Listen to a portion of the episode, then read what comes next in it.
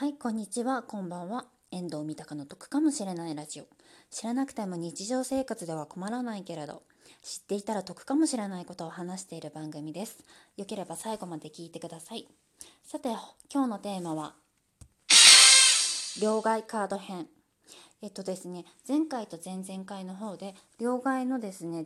旅行であ海外旅行に行く際に両替する際のちょっと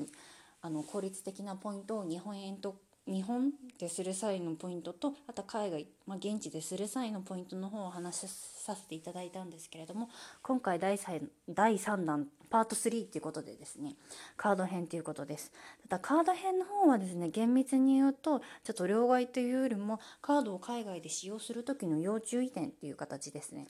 ですのでもしよあのよかったら最後まで聞いてください。はい。えっとですね、カード編でなんですけれどもカード使用時のポイントなんですけれどもまずあの1点しかないのでちょっとサクサク言ってしまいます。はいポイント。1つ。カード使用時に手数料。日本でですねあのか例えばあのお店とかであのカードを使用する際なんですけれども日本で使用する際は、えっと、お店側が負担すると思うんですけれどもただあの海外ですと例えば今年私が行ったオーストラリアなんかはあの利用者さんの方が3%ぐらい確か3%だったと思うんですけれども負担という形になります。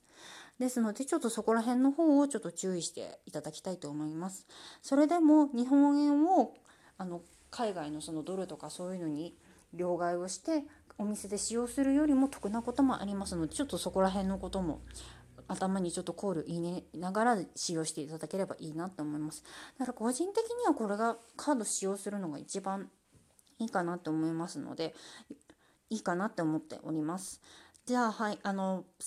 えーと、3回にわか渡ってお送りしました。ちょっと両替に関することなんですけれども。じゃあポイントをまとめていきます。まず1つ目。日本で少額の紙幣を少額の額面の紙幣を金券ショップで両替。2現地の空港では両替しない。3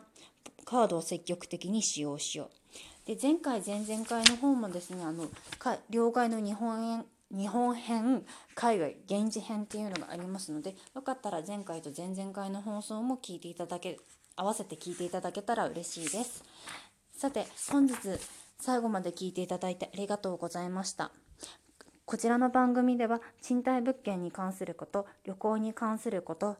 家計管理に関することを3本柱に解くかもしれない情報を話していますのでよければ次回も聞いてください。ではあのこんな素人の話を聞いていただいてありがとうございました。ではバイバーイ。